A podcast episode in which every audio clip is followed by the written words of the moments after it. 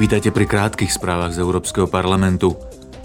Poslanci Európskeho parlamentu sa zajtra počas plenárnej schôdze stretnú s predsedom Európskej rady Charlesom Michelom a predsedničkou komisie Ursulou von der Leyenovou. Budú s nimi diskutovať o výsledkoch decembrového samitu Európskej únie a o aktuálnych udalostiach. Summit, na ktorom sa zúčastnili hlavy štátov a vlád, sa zameriaval na najnovší vývoj ruskej vojny proti Ukrajine a na možnosti pomoci Kievu.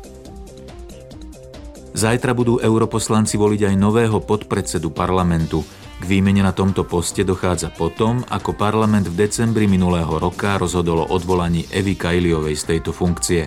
Už bývalá podpredsednička Európskeho parlamentu je podozrivá z účasti na korupčných škandáloch. Belgickí prokurátori obvinili Kajliovú z prania špinavých peňazí a členstva v zločineckej organizácii.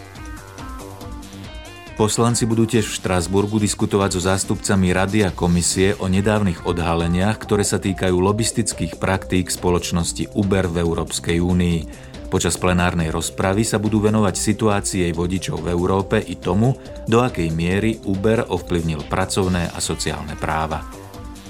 Počúvali ste krátke správy z Európskeho parlamentu.